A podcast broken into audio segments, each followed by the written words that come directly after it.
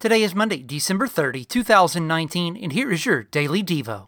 We need to be mindful that the kingdoms of earth are passing away, and though it is tempting to anchor our hearts to whichever political group might be useful, it is important to remember that our real citizenship is not of this world.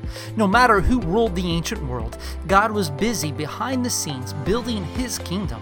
Likewise, regardless of who occupies political power today, the Lord is preparing a place for us to exercise dominion with Him. The moment Christ redeems us out of sin's bondage, He guarantees us a place in His family and a role in the age to come. Think about this. What are some lessons we can learn from this account as it applies to Christians living in various parts of the world today? Specifically, what type of posture should Christians have toward their government in light of this account? Thank you for listening to the Daily Devo. Please send me a comment, like, or share the Daily Devo. It helps others to get the Daily Devo. Also, please connect with us on Facebook at Central Baptist Church, Maysville, Kentucky. This way you can stay up to date on everything going on at Central Baptist.